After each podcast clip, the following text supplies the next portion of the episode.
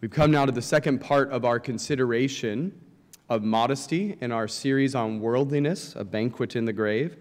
And as we consider this lost virtue or forgotten virtue of modesty, second part at least, there's a risk. There's a risk involved here with what we're going to consider, because when you address modesty, it's not all that difficult to address it in principle. Most of us would probably agree on the principles.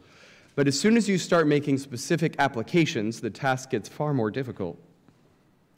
One risk in our time this morning uh, is a bit of a personal risk, you might say. Anytime a person takes on the uh, opportunity to speak about something like modesty, what you're doing as a speaker is inviting everyone who hears you to question and second guess all of your clothing choices for yourself and that of your family for the next 20 years. That's really kind of annoying. But more seriously, there's also a risk of offending someone. Likely something's going to be said this morning that might offend or annoy someone. And of course, I never wish to do that unnecessarily. And yet, anytime we are dealing with truth, and I remind us that God's word is truth, anytime we deal with truth, we have to risk offending someone.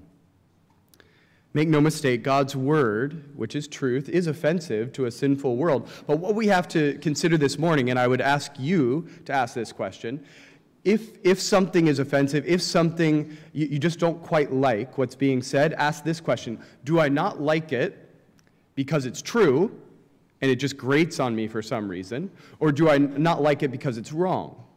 Because sometimes we're offended more because it's true than because it's wrong. And we have to always go back to God's word to determine the difference. But here's what Paul says once again I desire then, speaking of worship in the church, but this applies to all of life for the Christian, I desire then that men should pray, lifting up holy hands without wrath or anger and quarreling. That is, don't, don't get into fights, don't get upset with one another when you come together to worship specifically. Men, don't give in to your anger. Secondly, verse 9, likewise also that women should adorn themselves in respectable apparel, with modesty and self control, not with braided hair or gold or pearls or costly attire, but with what is proper for women who profess godliness with good works. And we have two challenges to consider. First, the, the challenge of what we might call inner modesty and the challenge of outer or external modesty.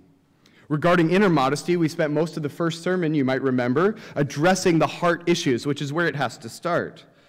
Because how we choose to adorn ourselves, how we choose to dress, how we choose to present ourselves in the world and in worship in the church ultimately is a reflection of the orientation of our hearts before God. And the principle we came away with was this dress your heart before you consider what you dress on the outside. And consider your inner motivation for why you dress and present yourself the way that you do. And then we moved on briefly to external or outer modesty. Our manner of dress says much about our values. And modesty is one way that we say no to the idols of physical perfection and sex that are worshiped in our culture. What does your clothing say about you? It, it says something about what you value. And Paul addresses this topic with three words in this passage. We considered, first of all, the first word, respectable, meaning something that's orderly or well arranged or decent. And the question that came out of that was is this outfit or the way I'm presenting myself, is it becoming or unbecoming? Is it respectable or not? And now we want to consider the second word, which is the word that we typically think of, the word modesty when this topic comes up, and it means appropriate regard. It's the opposite of brashness or insolence or audacity or a shameless sense of self importance. Modesty involves an inward restraint or aversion towards anything that is indecent or out of proportion in God's eyes. Dressing modestly means first that we're not defiant towards God. It's not, God, I'm going to do what I want regardless of what you want. As a child of God, He is our Lord, He is our master. We must follow what He says, understanding that He knows best. We choose clothes then that are decent in His eyes. We're, we're in essence clothing ourselves and presenting ourselves first and foremost to Him, not to anyone else. And if it's acceptable in His eyes, then it can and ought and will be acceptable in the eyes of other people. We choose clothes that are decent to Him, not clothes that are provocative or seductive or that honor nakedness, as our society often does. When we dress decently, we recognize that God ordained clothing to cover, not to expose or draw attention to ourselves. We cover up out of respect for Him, the gospel, other Christians, other people in general, and out of respect for what He made us to be, which goes all the way back to Genesis 1, 2, and 3. And the question that arises from this word is is it decent or indecent? And we remember Revelation 3:18 tells us that as a Christian, our clothing is supposed to tell the truth about the gospel. It shows the world that Jesus covers our shame and makes us decent. We're, we're made decent in his eyes because the righteousness of Christ has been given, given to us as a garment or a clothing to cover our sin and shame before him. But thirdly, the third word is self controlled. Godly women, Paul says, are self controlled in their behavior and in the way they dress and how they present themselves externally. They rein in per, per particular impulses and avoid crazy extremes in fashion or hairstyles or makeup potentially. They avoid spending inordinate amounts of money, stuffing their closets full of vast quantity of clothing.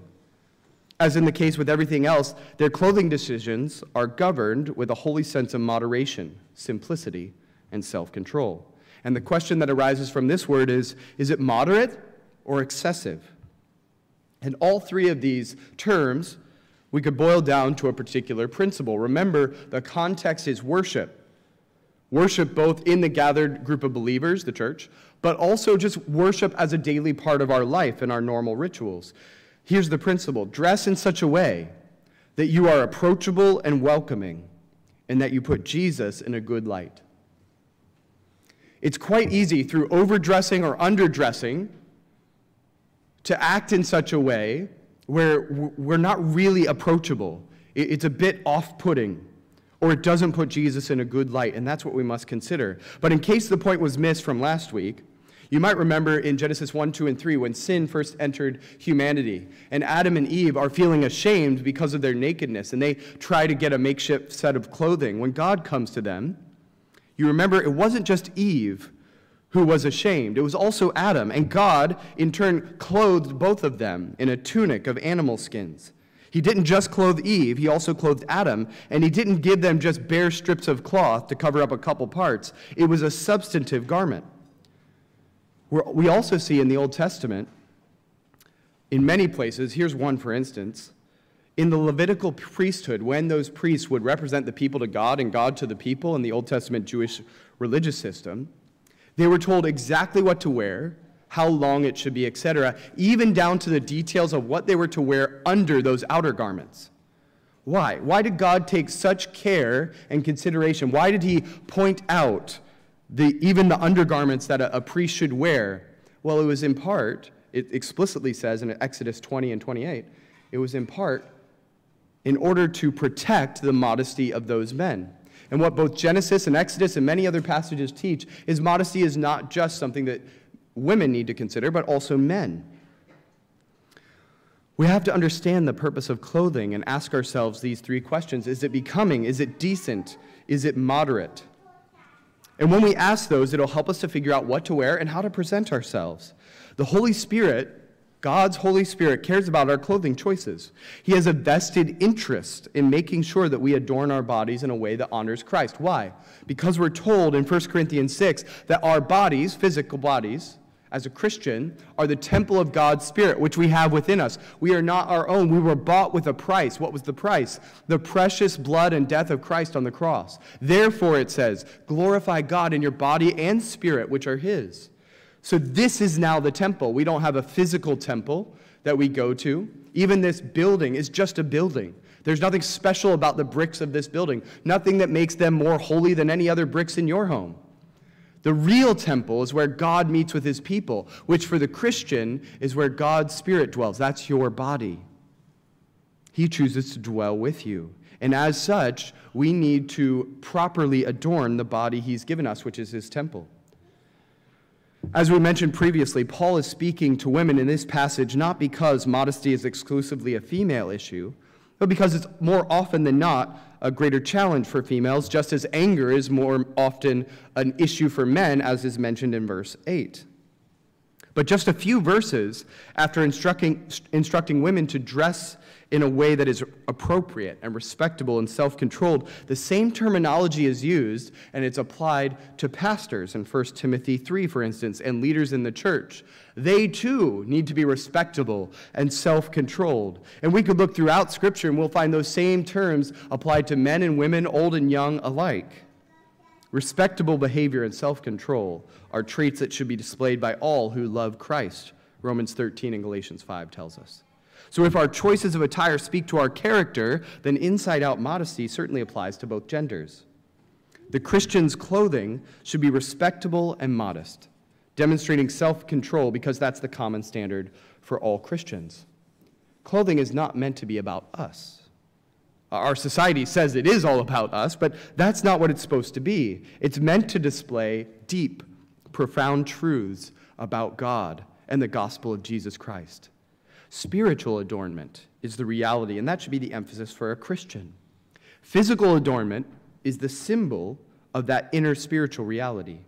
A woman whose heart has been made beautiful through holiness in Christ will delight to dress in a way that pleases her Lord, just as a Christian man will do. A woman's faith ought to influence her wardrobe choices as much as it influences every other aspect of her behavior in her life. And what we want to do now over the next few moments is to apply this in specific ways, first to men and women collectively, especially husbands and wives in the home, then to men specifically, and then to women specifically. We begin with men and women collectively. Christian men must lead, the Bible says, in all areas of life.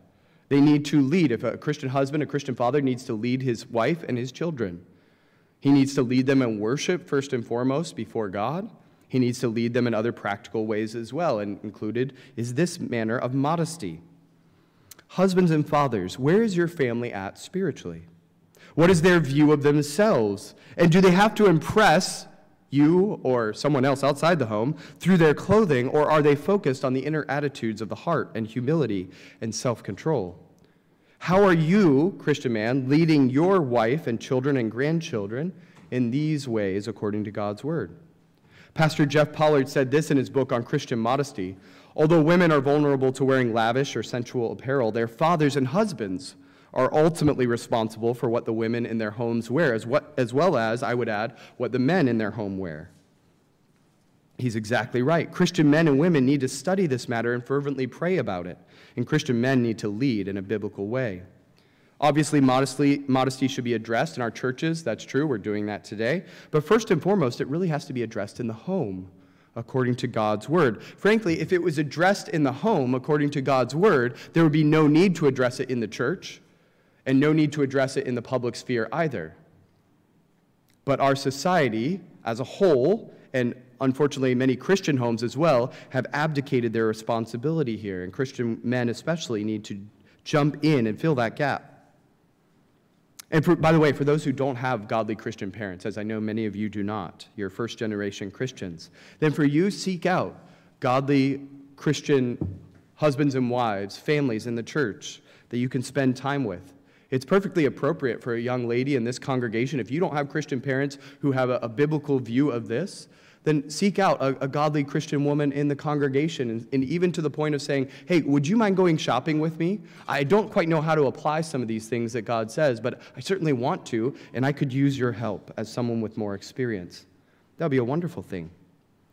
But now the specifics of how we apply this collectively. First of all, to the home. Mothers and fathers, model the way you dress, uh, I should say, model the way you should dress around your children. Show a sense of propriety around the home. More is caught than is taught in many areas, and this is certainly the case in modesty. But don't just show them, also explain to them why it's appropriate to dress in one way or the other. Educate your children on what's appropriate and how they should present themselves in public and private. What about men and women in sports or the gym? Consider what you wear at the gym. Is it respectable? Is it modest? Is it excessively revealing? This should be equally applied to men and women. For instance, if you ever want to see arrogant male vanity on full display, just go to the local gym. You'll never see men gazing at themselves in the mirror more often than at the gym. It's pathetic. Why? Well, there's an arrogance there. There's a self sense of importance. This can happen for men and women, and we need to be careful. We need to be thoughtful. There is an appropriate uh, mode of dress for sports and for the gym without it being excessively revealing. So consider, consider what you wear. Social media as well. Men and women, be careful what you post on social media as a Christian. Your brothers and sisters in Christ, as well as the watching world, don't need to see your half clothed pictures when you're on holiday or at your home. And parents, too, need to be careful about what they post of their children on social media because it may look cute when they're three, but that picture never goes away. In fact, there have even been instances of teenagers killing themselves in our recent uh, memory at some of our schools in this area because of being bullied from pictures that have been posted online from their parents in an innocent way. There was no intention there, but we must be careful. Those things don't need to be posted online. Now let's consider an application or several applications for men specifically. First, the words a man uses are extremely important. Remember the words of Christ in Matthew chapter 5, 6, and 7. He says that as Christians, we need to speak truth and we need to be men and women of the truth. That is, people should be able to understand what we say and believe us we shouldn't need to say, oh, I'm being honest, I'm being 100% truthful here. You shouldn't need to add in all these extra explanations. You should just say what's true, and people should be able to trust you because they know that you are honest. And men need to be people of their word. And we need to be very careful of our words, men. For example, you should never call another woman hot, except your own wife, and that to her privately. You don't need to rate women on a scale of 1 to 10 or some other such nonsense which is prevalent in our society today. That is ungodly. Men are prone to use these words and phrases and many others we can mention, but in so doing, what are they doing? They're objectifying women. They're not seeing her as a person. And it's often excused as merely locker room talk, which is usually just another way of saying sinful talk before God. It's unacceptable. Now, while complimenting a woman certainly has a place, that's allowed, but as a Christian man, consider don't follow the way of the world. Why is it nine times out of ten, if we compliment a woman as a man, it's always about her appearance? But as a Christian, we should know that her character is of equal or greater importance. Consider giving a compliment to your sister in Christ regarding her character and the grace of God in her life. Remember also Matthew 5 where Jesus says, Keep your eyes and hearts under control, men. By doing so, a man not only keeps himself from lust, but also does not look at a woman in such a way as to invite her or tempt her to inappropriately seek more attention from him. Of course, it's not wrong to observe the beauty of a woman. Praise God that in his infinite wisdom, he created women as beautiful and graceful creatures, far more than the male species, I almost said, the male gender. We're not a different species although some, some women might think men are a different species. But nothing someone's, uh, but noting someone's body and their beauty and, choose, and choosing to stare, leer, or lust are very different things. You can note a person's beauty without lusting after them, or prolonged looking, or inappropriate desire and fantasy in your heart. Those are off limits for the Christian man, Jesus says. Thirdly, avoid sexually provocative clothing as men. Now, we don't normally think about this because most of the fashions of our society um, emphasize sexuality for women in their clothing. But it can also emphasize it for men. By the way, let me just take a pause here. All that we're saying with these applications so far and the ones that are coming, I want us to understand what we are not doing. We are not trying to give just a list of rules. You have to do it this way. It has to be this long or this short. We're not trying to give overly specific rules.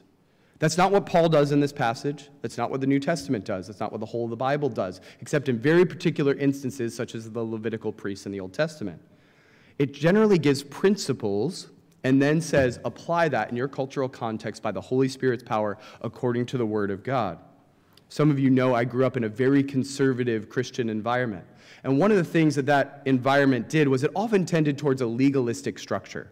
And so there was lists and lists and lists of rules when it came to what a man or a woman could or could not wear. For instance, the men in their appearance, as soon as a man's uh, hair grew to a length where it was touching the top of his ears, that was worldly, that was sinful. and it had to be cut immediately. Now, I see a few of you who are worldly and sinful right now. All right? That was absurd. Or for some of the ladies, there were these uh, rules of, I remember one particular rule uh, a lady could have one ear piercing in each ear, but that was it. Any more was worldly and sinful. But then they changed the rules so that each lady could have up to two earrings in each ear. But any more after, I thought, really, what changed? What, what changed on that? Or the rule of for a dress or a skirt, it, ha- it had to be long enough to reach to the middle of the kneecap. If it was any higher, that is worldly and sensual and sexual. You see the absurdity of that. It becomes legalistic. Now, I'm sure there was perhaps an originally good and wholesome motivation there, but it became absurd. That's not what we're trying to do here.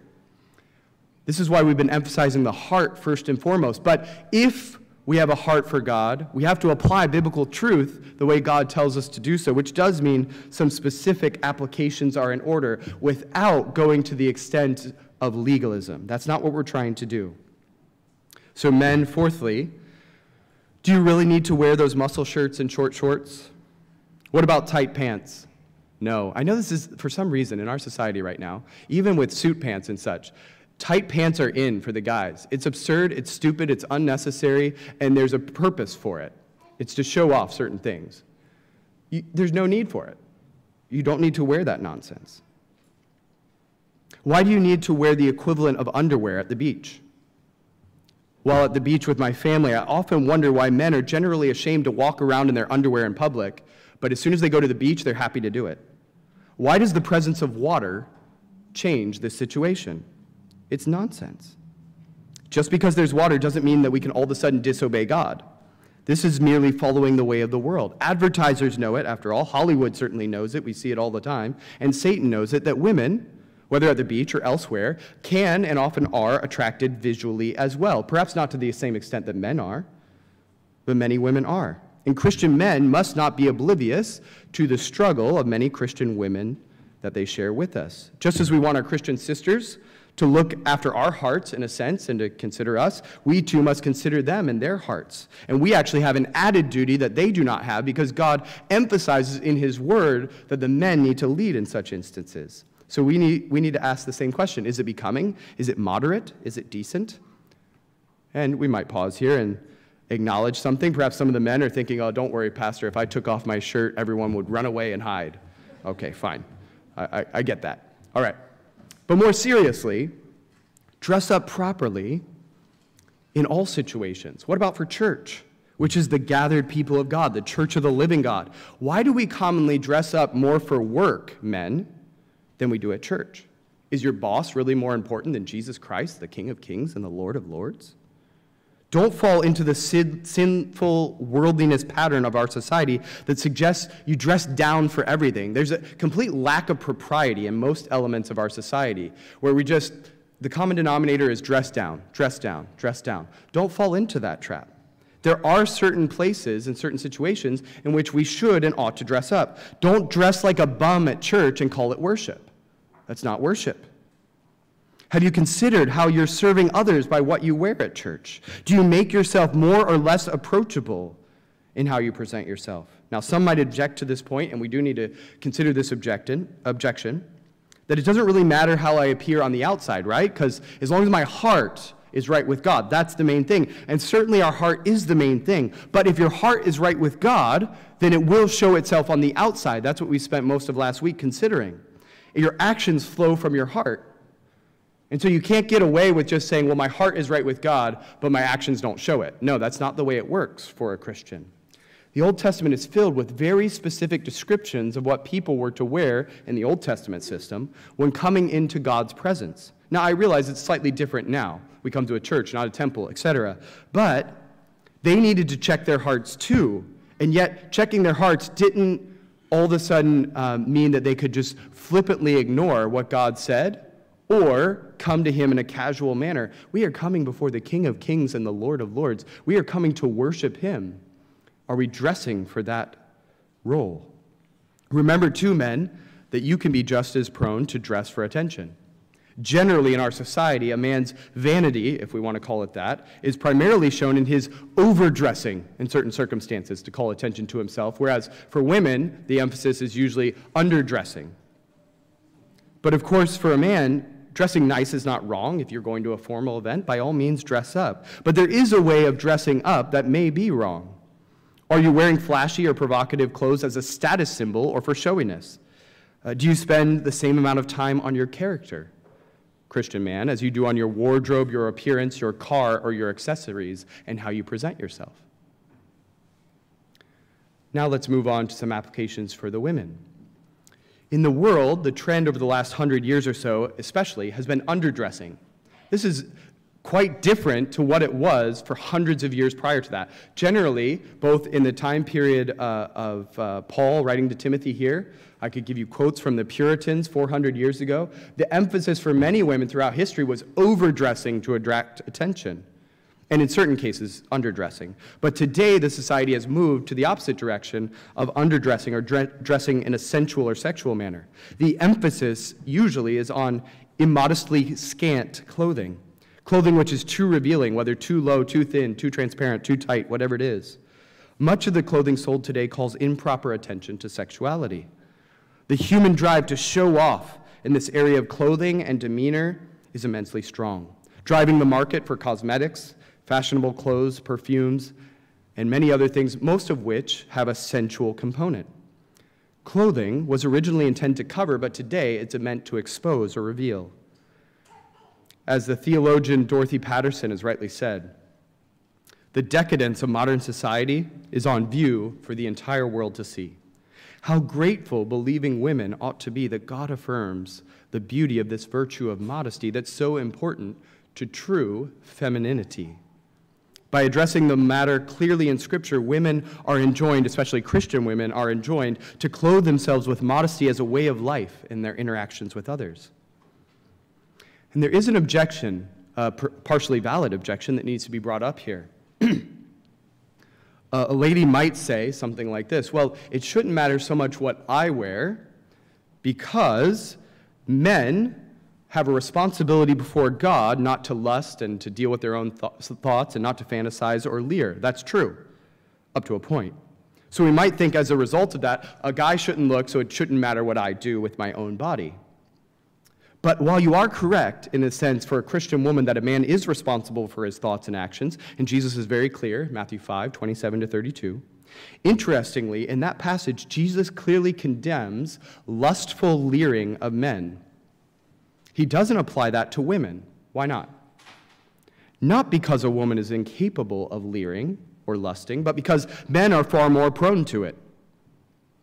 But while Jesus is clear that men should not look with lust, the Bible also tells us in 1 Thessalonians 4 6 that a brother or sister in Christ should not defraud their other brother or sister. Now, to defraud is an older word we don't use all that much, except in a financial context. But what it means in that passage is to create within someone a desire that cannot be righteously satisfied, and the context is sexuality.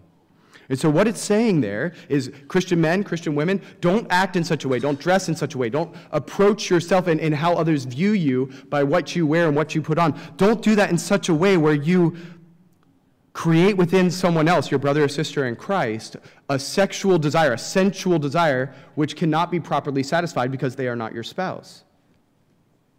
And so, what that means is we're also not to encourage, as Christians, men or women, sexual feelings and desires within the heart of our brothers or sisters in Christ. And we can and often might do that through what we wear. So, we do have to be careful. We each have a responsibility. Jesus is very clear on this. Men, you have a particular responsibility in certain circumstances. You make sure of what you're doing in your heart and mind before God.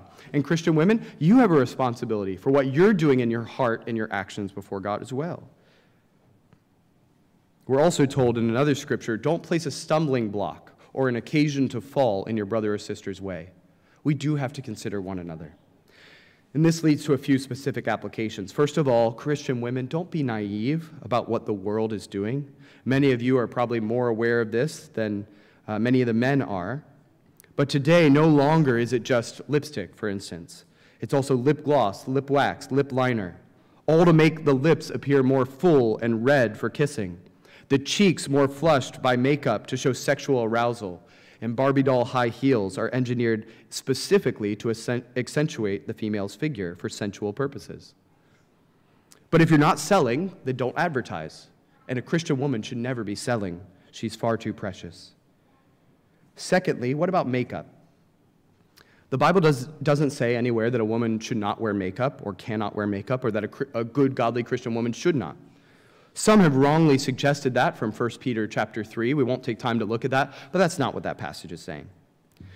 It should be said, though, that a sister in Christ may have too much makeup that she's wearing, or wearing it in such a way that it draws attention to something that's not quite helpful.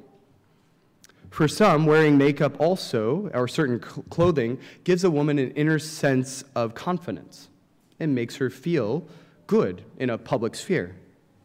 Here, too, though, we have to apply some questions about the heart.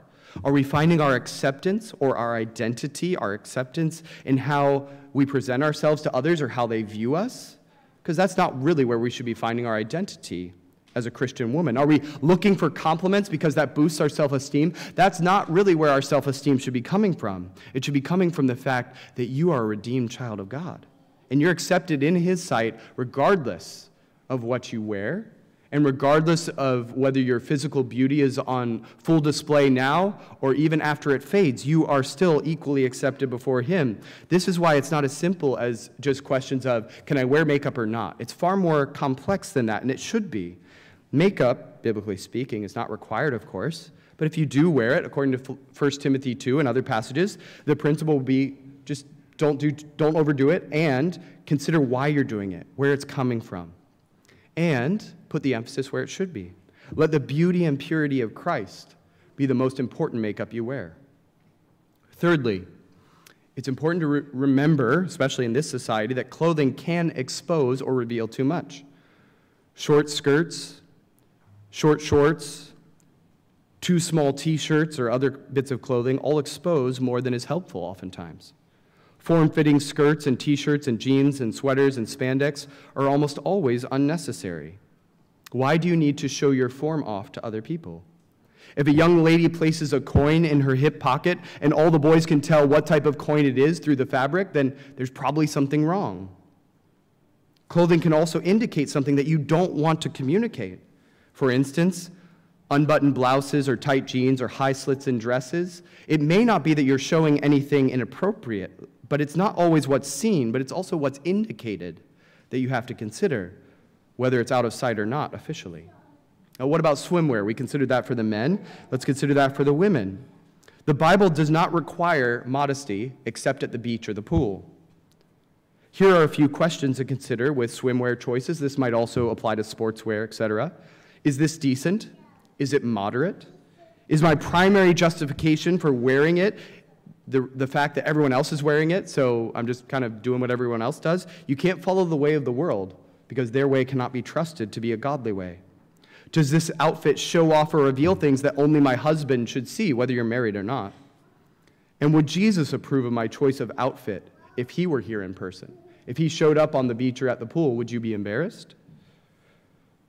Another consideration is what about formal wear?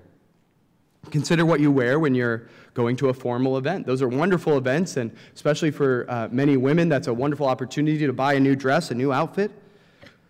But we have to apply these principles there as well. Let me give one for instance at weddings. It's truly unfortunate um, that for many Christian women, perhaps who otherwise seek to be modest and uh, self controlled and respectable as they appear to others, that for a formal event such as a wedding, those things can sometimes just fail to be applied altogether. But we have to apply these biblical principles with clothing, eh, both at formal and informal events. Another consideration is sex appeal. The world tells us and pushes for ladies to dress in a sexual manner. Dressing in a sexy manner according to the world is exposing more of the body than necessary and especially exposing private body parts to accentuate much of the female body. But this is exposing God's temple. Your physical body is the temple of Christ, which is not something a Christian should be doing. You're, you're far more precious than our world considers you to be. Consider the following area. This is just one example because we don't have time to go through all the examples in the New Testament for men or women. Several others could be mentioned, but consider this, for instance. A woman's breasts should be covered. That part of a female's anatomy is private and should not be completely or partially revealed to anyone except her husband. Proverbs 5:19 and the whole book of Song of Solomon make this abundantly clear that a woman's breasts are only for her husband's viewing and hers are the only breasts he should be looking at ever. And this brings us to an important point. In the presence of your husband and wife, husband and wife, husband or wife, you are free to dress in whichever manner you like, even staying nude at times. That's perfectly appropriate, of course. For your husband or wife's pleasure and sexual satisfaction, you can and ought to dress in any way that the two of you decide when there's just the two of you. That's not a sin. Rather, it's the appropriate place that God has ordained for that sort of sexuality and sensuality between two people within a God ordained marriage. He's not against sexuality or sensuality, He made it. He's all for it within proper confines, and the proper confines are marriage. So preserve your beauty and sexuality for the one who will appreciate it and with whom you've covenanted together in marriage. But in the presence of your brothers or sisters in Christ or in the public as a whole, you must dress honorably and decently, the Bible says.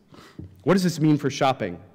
It means that standing at the rack looking at all this clothing, you have an opportunity for discipleship. We don't normally think about that.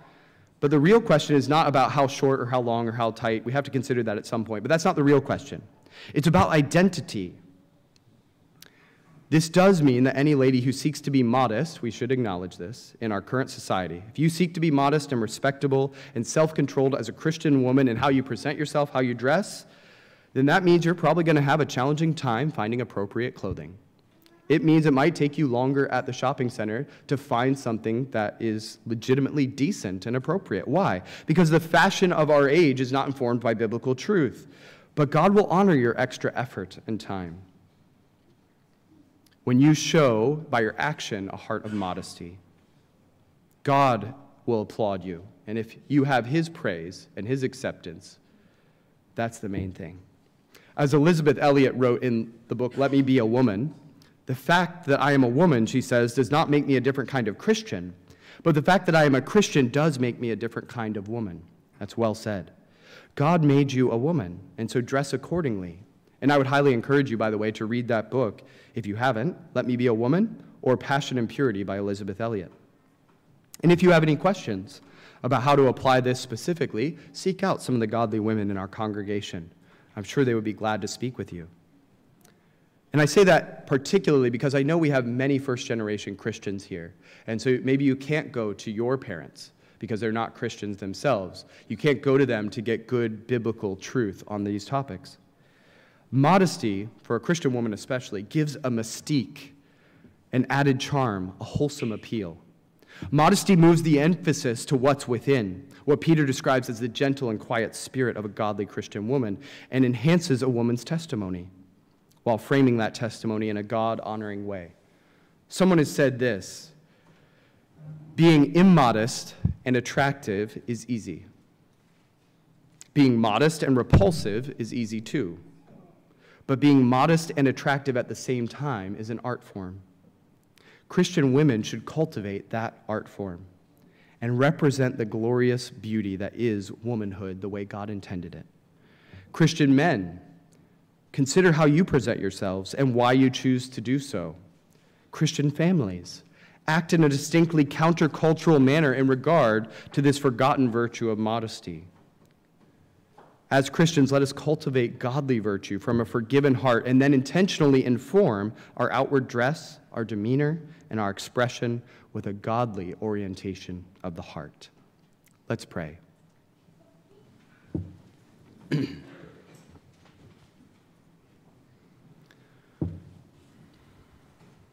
Father, we acknowledge that our society certainly doesn't teach your ways on the topic of this virtue of modesty.